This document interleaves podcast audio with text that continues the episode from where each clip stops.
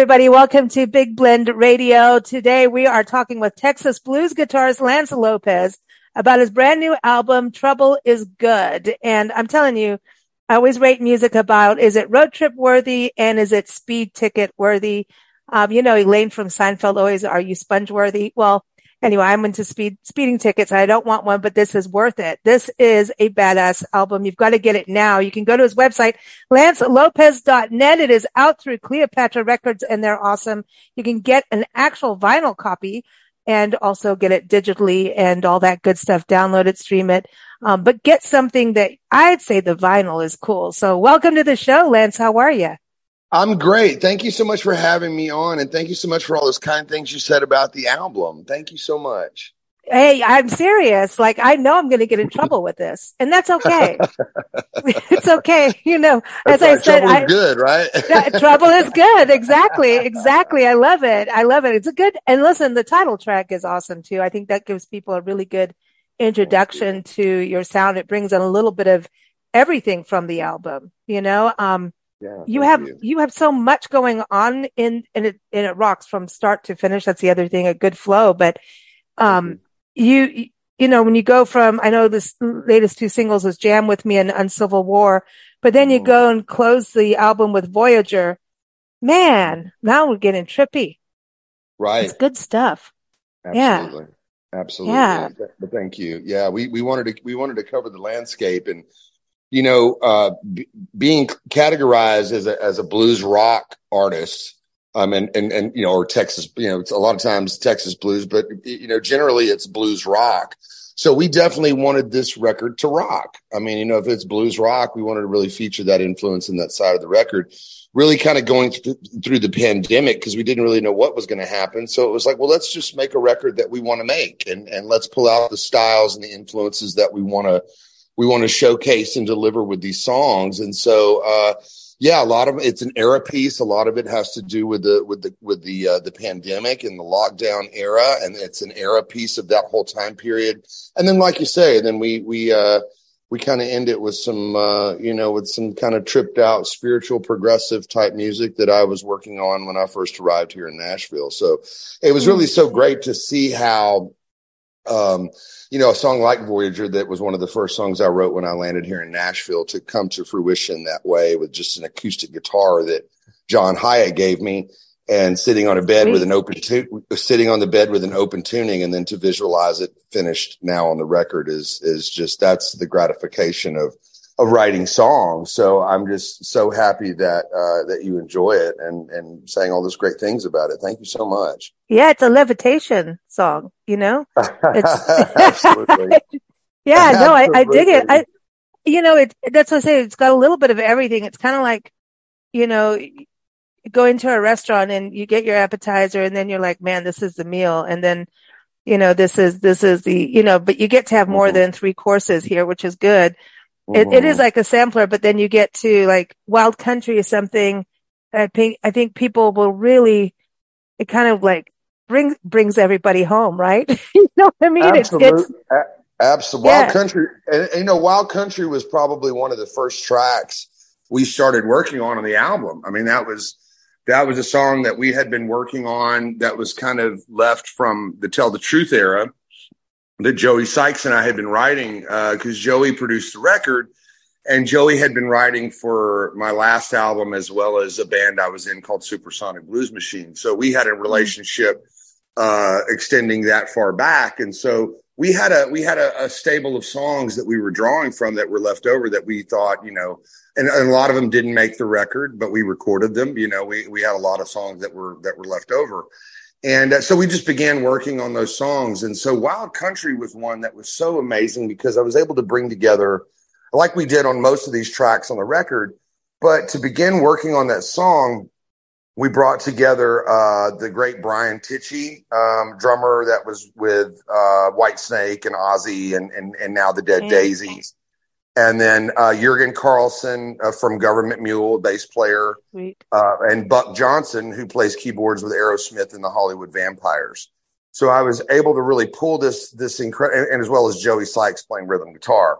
So uh, to pull this incredible band together, and Jorgen even was was like, you know, he since has left Government Mule recently, and he was saying he was just like, man, this needs to be a band, like this needs to be totally, like, you know, and we and and so that happened. That's what was beautiful about each track with the collective of musicians that we put together. It was like each track was just like, wow, this could be this is it was like just playing with another great band and another great band and another great band. So as opposed to like Supersonic Blues Machine, I was just in one band and it was one collective of musicians. This was like doing it over and over each song, you know, with each, mm. with with with iconic musicians that showed up to play that I was so very honored and so very grateful for. Like Jam with me with Greg Bissonette, who's out with Ring, currently out with Ringo Starr right now. Um, you know, um, like I said, Brian Tichy, and then we had Bobby Rondinelli from Rainbow and Black Sabbath playing drums, Danny Miranda from Blue Oyster Cult um, you know, John Hummel who'd worked with Lady Gaga. I mean, just on and on and on. Just just great, great, iconic musicians that showed up on each track, and I just was so grateful for that. So Wild Country was one of those, and it was one of the first, and I was just so grateful for the collective musicians that showed up to, to make this record with me. Yeah, I think that should be like an anthemic kind of Fourth of July song, Labor Day weekend, Memorial Day, Veterans Day, kind of you know, it, it's got that feel to it, yet, um, very personal too, it, depending on who you are as you listen. You know what I mean? That's what I, you know, I, I have my opinions of what makes me feel good, but everybody listens to music in their own way, even regardless what you write. You know what I mean? It's like, hey, they take it personally, which I think is a beautiful thing. It's a co-creative experience. And definitely this album has that. And I, what I find in, in, interesting is the energy on it. I know it's a right. studio produced album, but it doesn't, it feels like you're at a show. And I, I think that heightened energy of having different people, you know, jam with you. you know, right. The jam with me is in there. It's got that vibe, which throughout the album, which yet, yet not like jam, like sloppy jam. You know what I mean? It, it you guys know right. what you're doing, obviously, but it has right, that energy.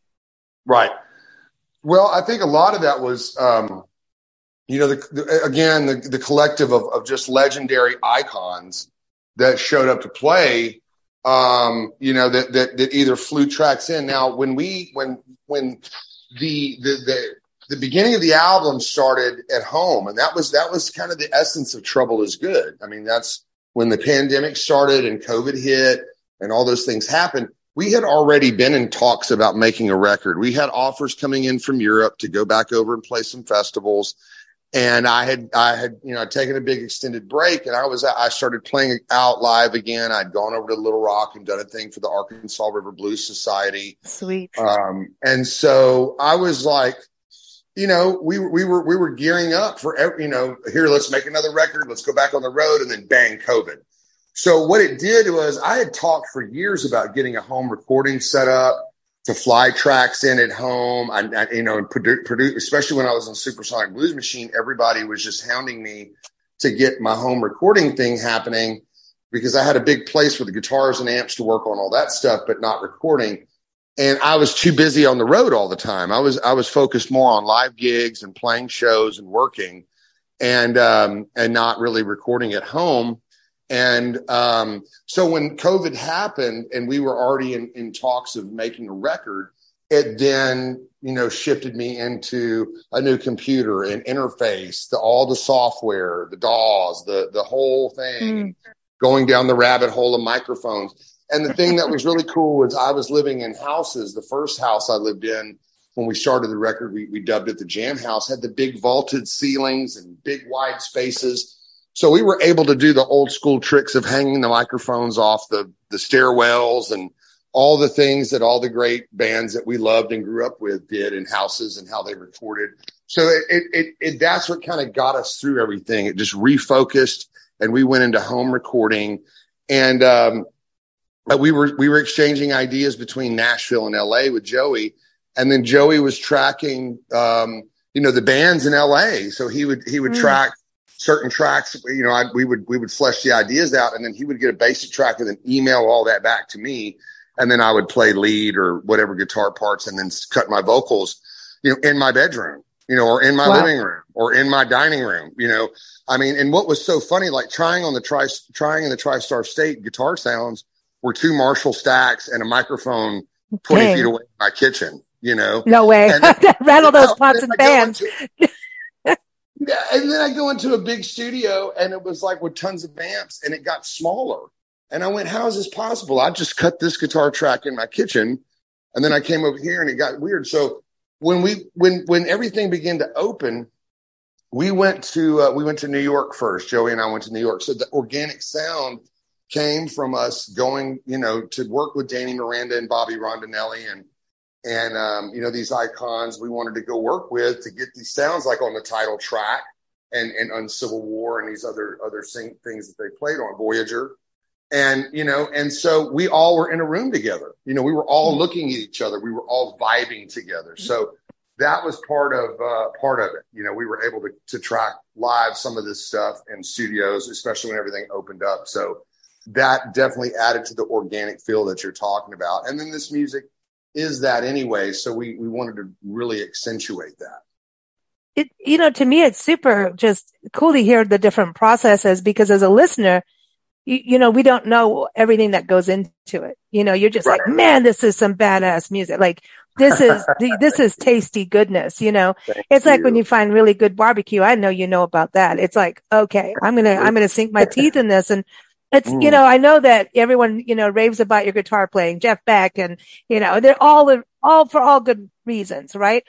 But I was listening to your voice and I was like, holy cow, like, how are you doing that? I mean, it's like, your, your voice is insanely good. I mean, it's strong, oh, it's powerful, it's dynamics. I mean, so like, I mean, that's what I think people should be like raving about that as much as they do your guitar work because they're both um, incredible. And I do agree with you about blues rock. In fact, um, I, I, have to give a shout out to our friends who are sponsoring the show because they're huge rock, you know, metalheads, music. They, they are all in it. And, um, they're like, I don't care, whatever, you've got to put us on all these kinds of shows. And they run a bed and breakfast, the Lion and the Rose in Asheville, North Carolina. Uh-huh. Um, we call them Mr. and Mrs. Wild. And uh-huh. they, if they're not out looking for wildlife in the Blue Ridge Mountains, or Smoky Mountains. They're out following bands across the country. And they do run a bed and breakfast in the meantime. Wow. So everyone, lion-rose.com. But I was thinking of them when I was listening. And I'm like, yeah, this is blues, but there's like wow. this huge dose of rock, but you've warmed the edges right. of it. Yet hard, you've got some hardcore in there, but your voice is carrying it like, like seriously. Wow. Your voice well, is you. incredible. Yeah. Tell us about the development of that and your, and your guitar. Like which came first, the thank chicken you. or well, the egg? Well, thank you. well, thank you so much, Lisa, for all those kind words. And, and I want to definitely go check out that bed and breakfast because I love Asheville. it's awesome. so, that sounds pretty groovy. Um, hey, they give, they, you check in with a beer. They make beer there. So, oh, right on. well, hey, uh, I, you know, I just, as a kid, I got to play with a lot of iconic soul singers and blues singers and R and B singers, and uh, you know, and I was really guided very, very early because you know, in those bands, you had to be able to sing and be a background singer and sing harmonies and you know, in some of those in some of those groups that we, you know, when I was a when I was a sideman as a kid, and that's how it truly began. You know, I didn't really understand that the voice was another instrument. You know, I didn't mm. really understand that it didn't really land for me until I sat down with a with a great singer that uh, you know showed me, you know, um, the great um, you know, black southern gospel music.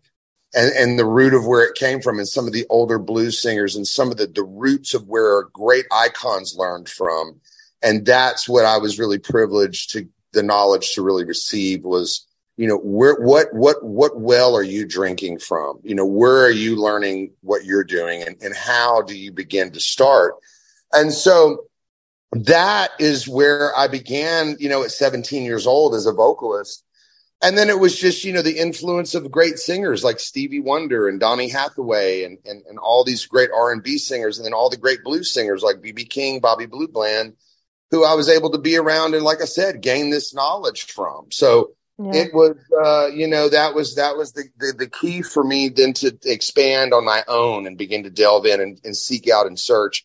And then it was just like the guitar playing; it was sitting down and trying to mimic great singers, you know, while adding my own inflections. And then years of being on the road and and you know singing through subpar PAs and having to sing louder oh, than God. the band were loud, and that kind of added a lot of a lot of gravel, and then you know cigarettes, whiskey, and everything else. you know, added the added the the extra added flair, flair, and flavor. so yeah. years of that. So you know, yeah, no, no, it and but there's a level of you know both guitar and with the singing yeah. of it's just like a commit, like a commitment to it. Like when you're performing it, you have to go, uh, you can't half-ass it. Like you're playing and you're singing, there's no half-assing. It is, you have to commit, just like a comedian, even if they're bombing, they have to commit. Otherwise right. it really bombs, right? So right. that level of just kicking it in and going just, you know, full tilt boogie you know, right. is huge to do.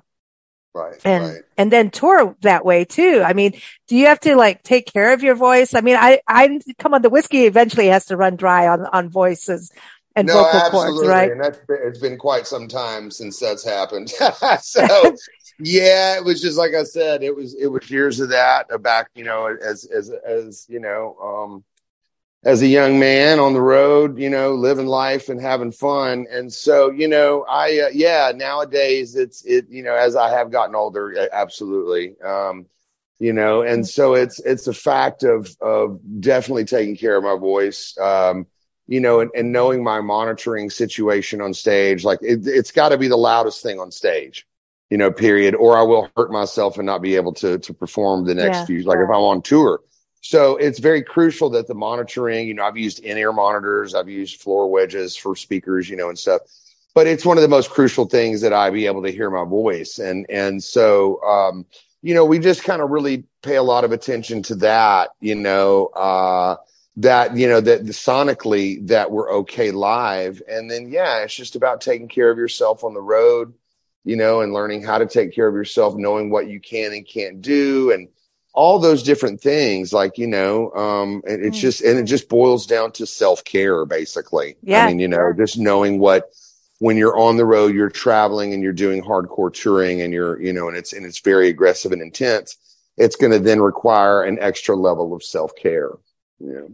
It's really true. I mean you hear that you know musicians everywhere now it's like okay I can't do what I thought I could do like years ago. It's, you know, in your twenties and, and even thirties, you know, it gets, mm-hmm. there, there comes to this level of being able to put out a good show, you know, and I think, um, especially after the pandemic, you know, audiences are right. so like stoked to be able to go out and see live concerts again even right. just like we want to go see a bar band, please. I mean, anything out there, and we want to see live music. There's nothing, there's nothing like it on the planet. So it's exciting that you're touring with the album.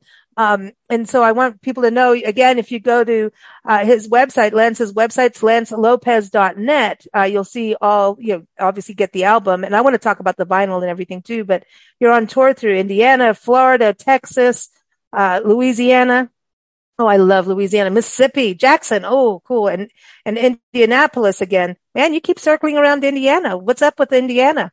you got to think for that.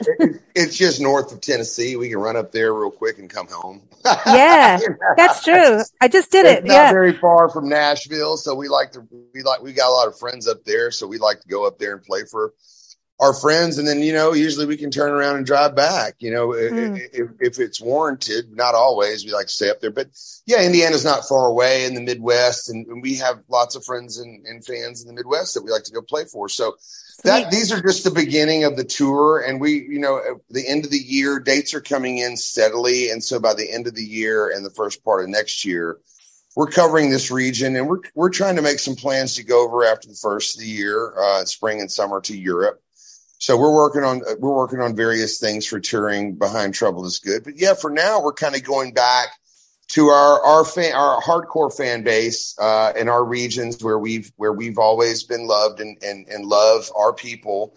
And uh, and we're going to, to take the record to them and, and and play that live before branching out for the rest of the world. So that's that's kind of the the uh, the idea of the tour, and uh, and then we look forward to seeing everybody else in 2024 and towards the end of this year we're going to be mm. definitely expanding the, the, the tour dates and getting out. There's, there's a lot of stuff in the work. So dates are coming in every day. So it's best to check our website at lancelopez.net and we've got a little bands in town calendar and dates are coming in every day. So that's great. I hope to see you yeah. guys like, you know, perform. I, I want to, that energy is just like, yeah, I'm, I know it's just, it, going to get in trouble. Like whether it's speeding or something, something's going to happen. I just know it. It's, it's one of those, yeah, I can tell it's one of those experiences that, um, yep, uh-huh. I won't be uh-huh. going to bed that night. You know what I mean? It's like, how can you, right. how do you go to bed after a concert like that kind of feeling?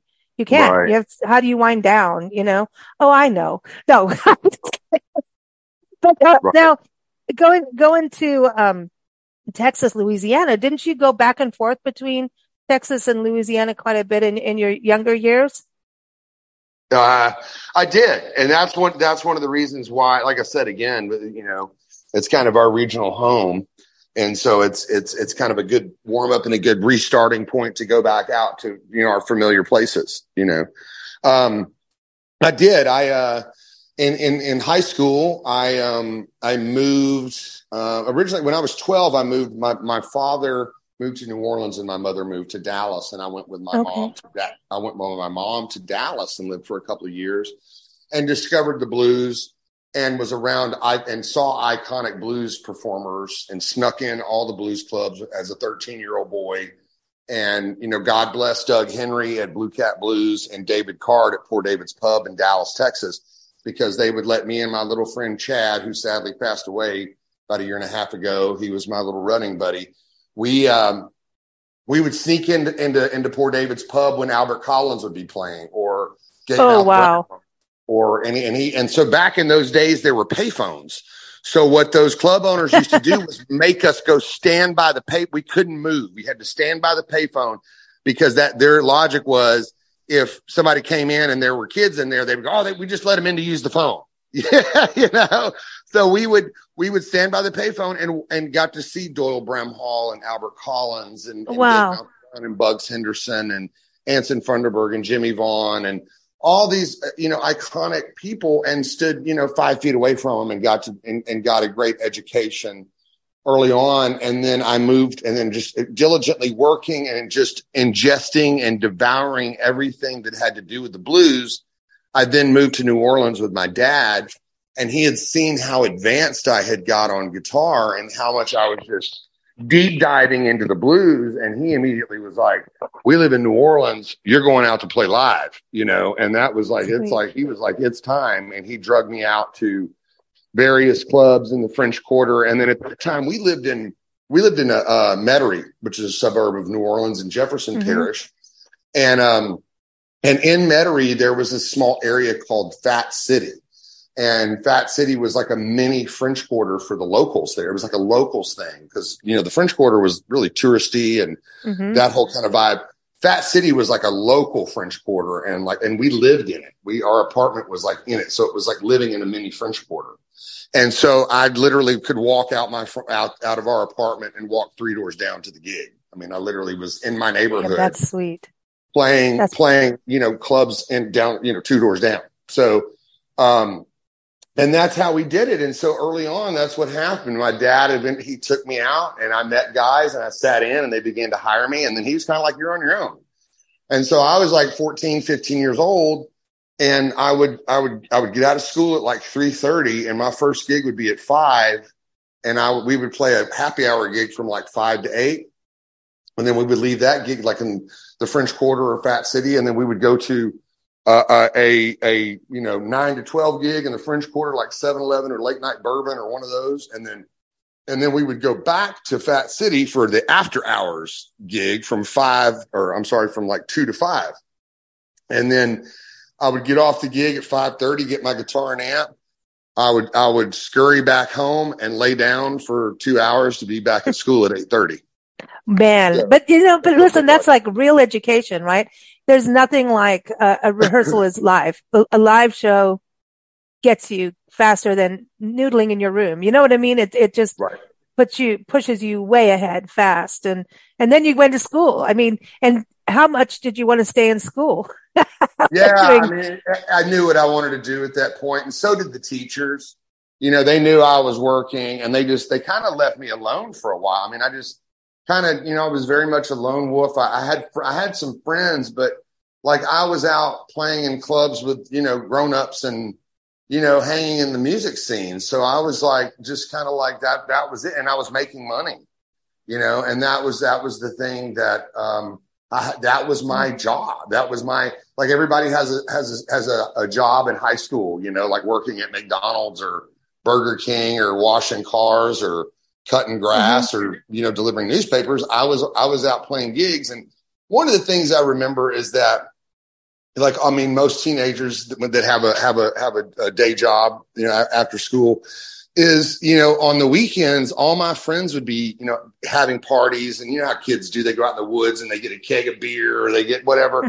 And they were having these big and i was playing in you know blues clubs. And i was like man my friends are all partying and and I'm working. And so that was one of the things that early on I, I, I began to experience was that, you know, um, were those things as a kid, you know, that, that was the other side of it was that I was still a kid, you know, I was still, I still had all the emotions of a kid, even though I was playing with men that were in their fifties, you know, or forties and like my, yeah. you know, older guys, you know, it was like, I was still a kid and my friends were still partying and hanging out and I was playing and working and, not able to hang out. So I think that was my experience. Whereas, you know, sitting in a video store, remember we had video stores back then. Block, remember Blockbuster, Rewind. Remember Blockbuster? yeah. Like, you know, you're working at Blockbuster and all your friends are at the party. It's the same thing. So that was, that was kind of my deal was like, I was, I was playing gigs and, um, but I was, I was, I was earning money and that was my job. And that's kind of how my father looked at it. I mean, that was my job. So yeah, but uh, you know, but there's something real. I mean, you have those moments.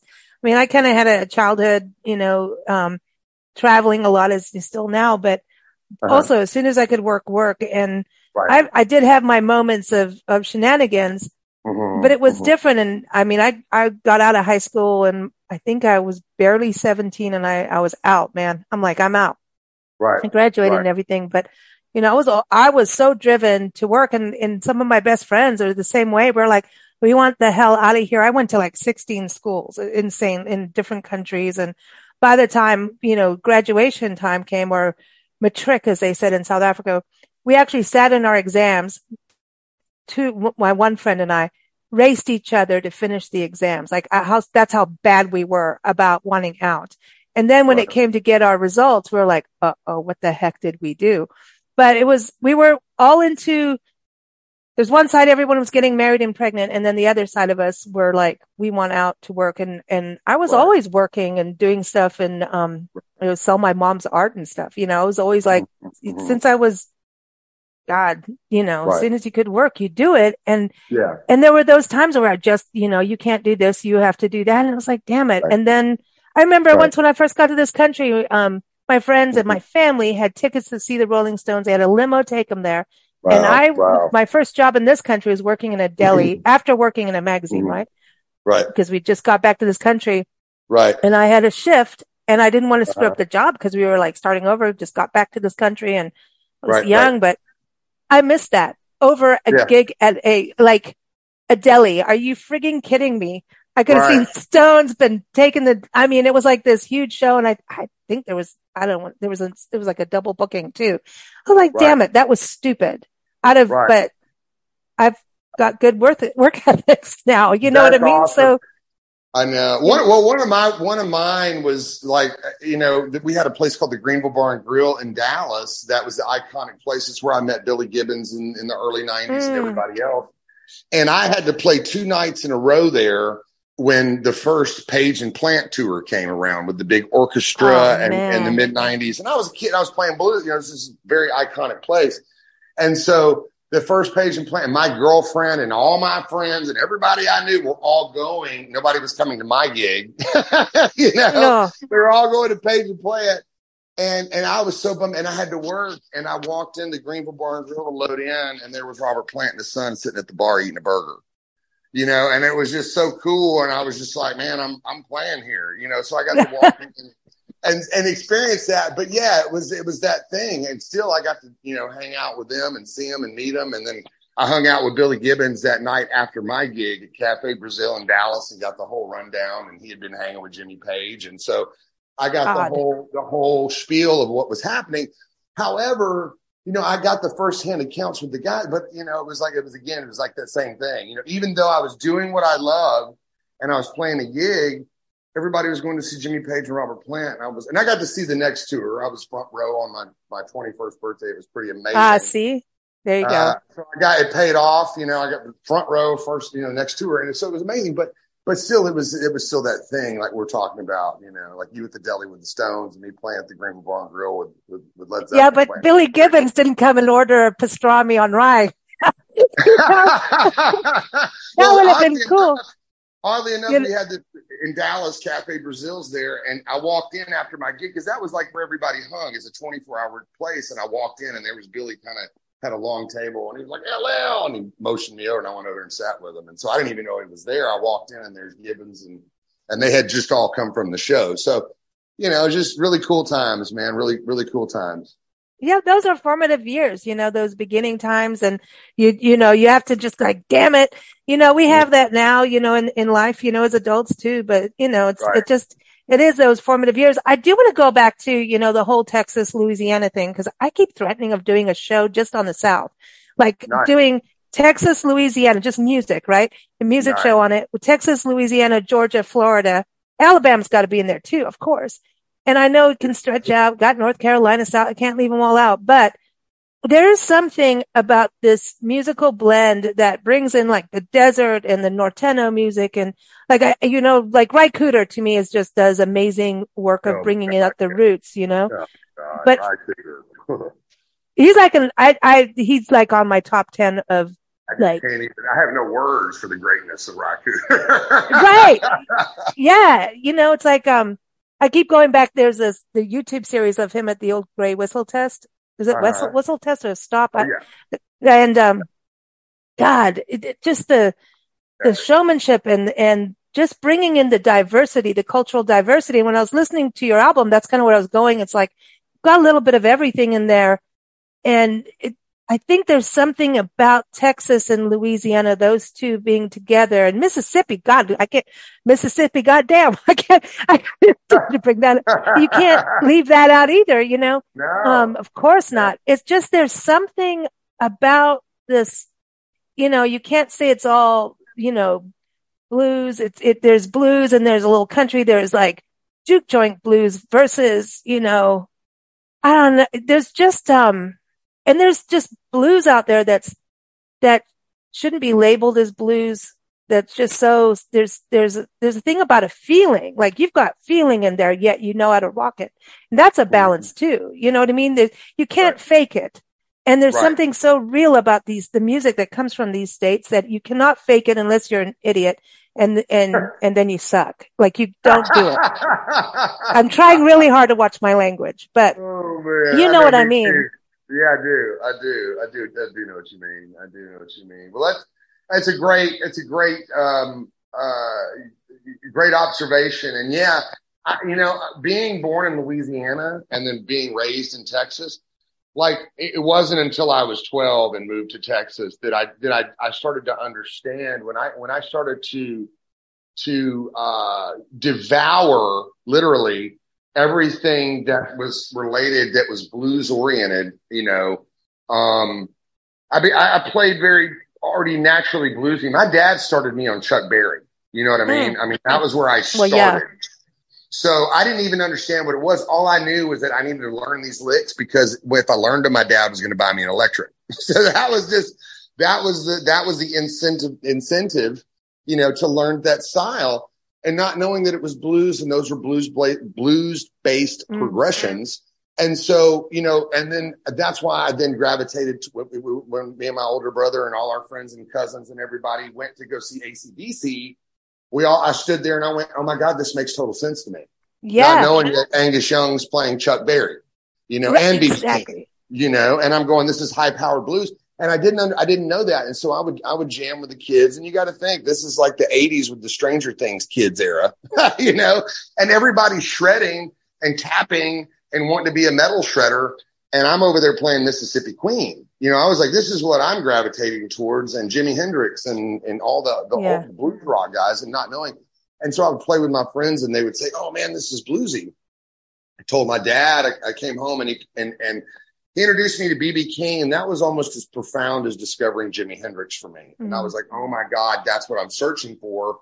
And then when I moved to Dallas, probably a year later with my mom, immediately getting there, I looked in the paper and there was a giant picture of BB King. And I went, Mom, can we go see? You know, I'm 12. Mom, take me to see BB King. And she was like, Absolutely. And we went and I got to see BB and Stevie Ray Vaughan. You know, and oh I, my, I, you got I, to see Stevie Ray Vaughan too. I like, had no, damn.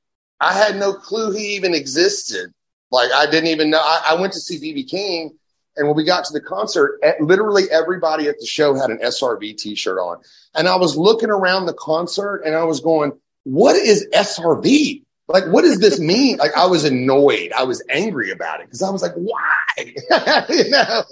And BB King came out. It was life changing. And then they came out and said, since it's his, his hometown show, we're going to let Steve Ray. And I was like, who? And then all of a sudden, bang, you know, and it was just like the most blindsiding event of my life. Mm. And, uh, and, and Jimi Hendrix had been the bar for me. I mean, that was, there was like really Jimi Hendrix and everything else. And then I had never witnessed anybody try to attempt to play or perform any Jimi Hendrix music. I, to me, it was like, you just couldn't. To me, it was like, it's not even possible at that age, you know, as a kid. I was like, it's not even possible to recreate this music or try to even, att- I mean, I was learning it, but I was like, there's no way I could go out and play this ever live. You know, there's, it's just so, you know, and then to watch Stevie Ray Vaughan play Voodoo Child Slight Return, I was like, this can't even Dang. be real. You know, so it was really profound for me. So that led me, and then, you know, watching Jimmy, uh, uh, Stevie Ray Vaughan and BB King jam together was the first blues jam I ever witnessed, you know, so that was it for me where I just, I devoured everything blues.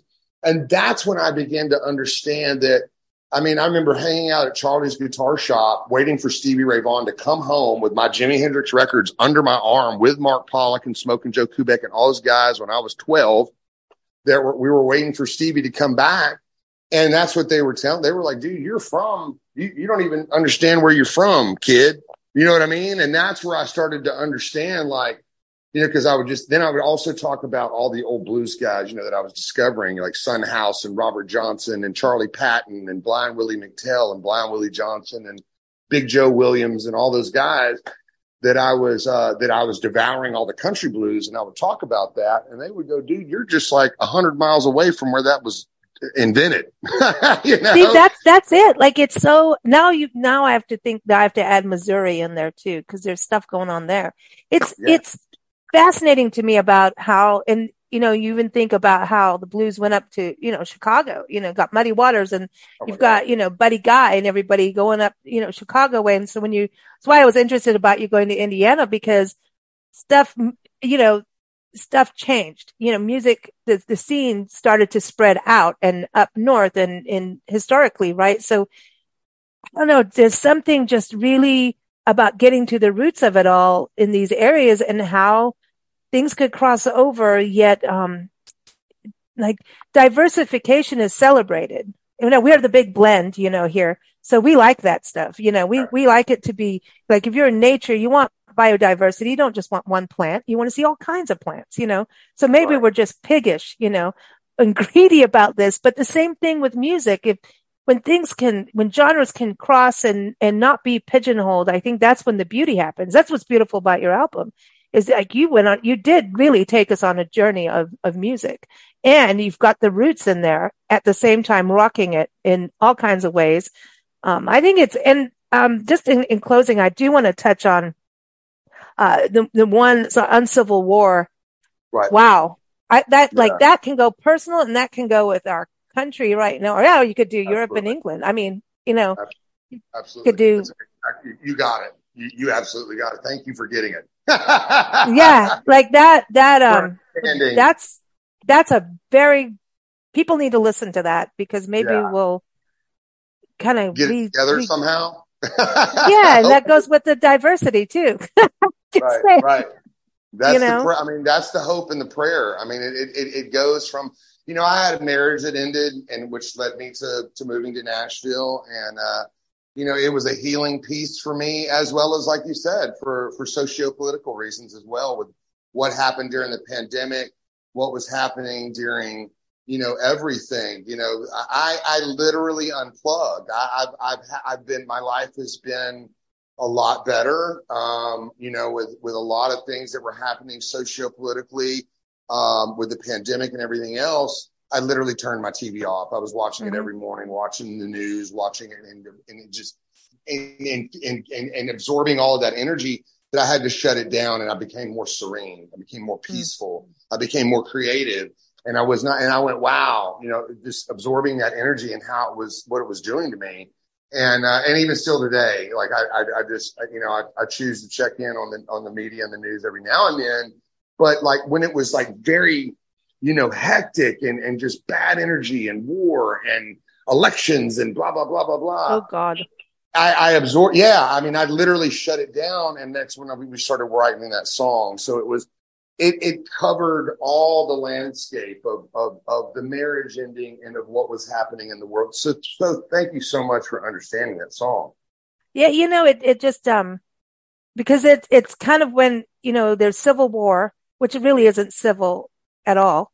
And right. then there's when you cross that line, you have that line of not, this is, you know, you can fight all you want, but then you're going to cross that line and right. then it's wild country you know, right. sorry, but that's actually funny how you had that next, right?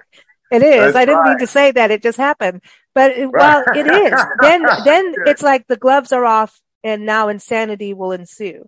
And right. then it's like, okay, how are you going to put, you know, the toothpaste back in? And so it, it's, and, and people do go there. It's when we kind of get into that animalistic side of ours and animalistic can be good. It can be fun. Um, but then it can it can also be very painful. And we've done that in our country. We do it with our relationships. And that centering is important. And that's what music to me is all about. Nature and music those two things really can get you know you could be having a re- you could have, wake up and have all the intentions of a good day. Something crappy happens and then you're like wah. Put some music on. It changes everything. It changes absolutely everything i believe and so that's what I, you know, the pandemic was rough. Of course, all these other things that happened too. But, um, I think the, the good thing is musicians, you know, got to record because they weren't touring. And like you, you know, you, you put out these amazing albums and while the world doesn't feel like it's getting that much better, we've at least got new music to, to, um, keep us going and moving forward. So thank you for a, an amazing album. Hopefully we'll get to see you live. I do encourage people uh, to watch uh, the videos too. Um, I'll put that in the show links. Everyone, I'll put Lance's website, uh, lancelopez.net. Of course, the album is coming out, or is out now on Cleo Records, Cleopatra Records. Um, the vinyl, that's limited edition, right? And did you get to choose orange for, for the vinyl or, or was that like a, the the up the upper yeah, we, we management. Wanted we wanted something cool, something special, you know, and and and being that that vinyl has the resurgence of vinyl, which is what I grew up with on all the great mm-hmm. records that changed my life. What all began with the dropping of a stylus on vinyl. That that sound that was almost as important as what followed that sound was that needle dropping. And we, my brother and I, had a large uh, stereo as a kid we had two big 15 inch speakers. And so that was a big impactful thing. So it was very important that, you know, that the resurgence of vinyl and, and, and I wanted something special when you opened it and you pulled it out. It wasn't just your typical vinyl. I, you know, it, it wanted to add to the added excitement. And I felt like that was a, a very exciting thing to have a, a piece of orange vinyl and to have that, that moment for that experience. I wanted young musicians or anybody that, that, that, that listens to this album to hear that needle drop and then the sounds that follow. That's awesome. That's awesome. I'm so glad. And, and whether people like Jack White or not, everybody has a love thing, not love him. Um, he really helped get vinyl back into. Absolutely. Um, well, we love Jack really, White over here and, and he's our buddy. And, and, yeah. You know, we, so absolutely. And again, uh, uh, you're right. Another forebearer of bringing vinyl back to the forefront. Jack absolutely was single handedly uh, instrumental in that happening. Yeah, I'm hoping uh, like Cherry, uh, Cherry Records, I think is doing it. Cleopatra, obviously, um, which mm-hmm. I love. I love these, these labels, you know, that, right. um, yeah, it, they don't, they don't rape, pillage and plunder the musician, right. which is fantastic. So, um, everyone, CleoRecs.com, you can shop there. Um, also, like I was saying, lancelopez.net. And we've got to give a shout out to, again to our friends, Mr. and Mrs. Wild from the Lion and the Rose Bed and Breakfast in the Montford Historic District of Asheville, North Carolina. Check them out at lion-rose.com. But all the links are in the show notes, whether, whether you're listening on YouTube, Spotify, Apple, Google, all of it's there.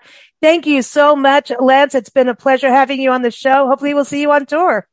Thank you so much for having me, Lisa, and and and just and I conti- wish to continue great energy, good vibes. and Thank you so much for having me, and thank you so much for all the lovely things you said about the album. I'm so glad you liked it. Well, I'm sending you my speeding ticket when I get it because you know it's going to happen. well, I'll send you mine. How about that? All right. See you in court. right. Exactly. Exactly.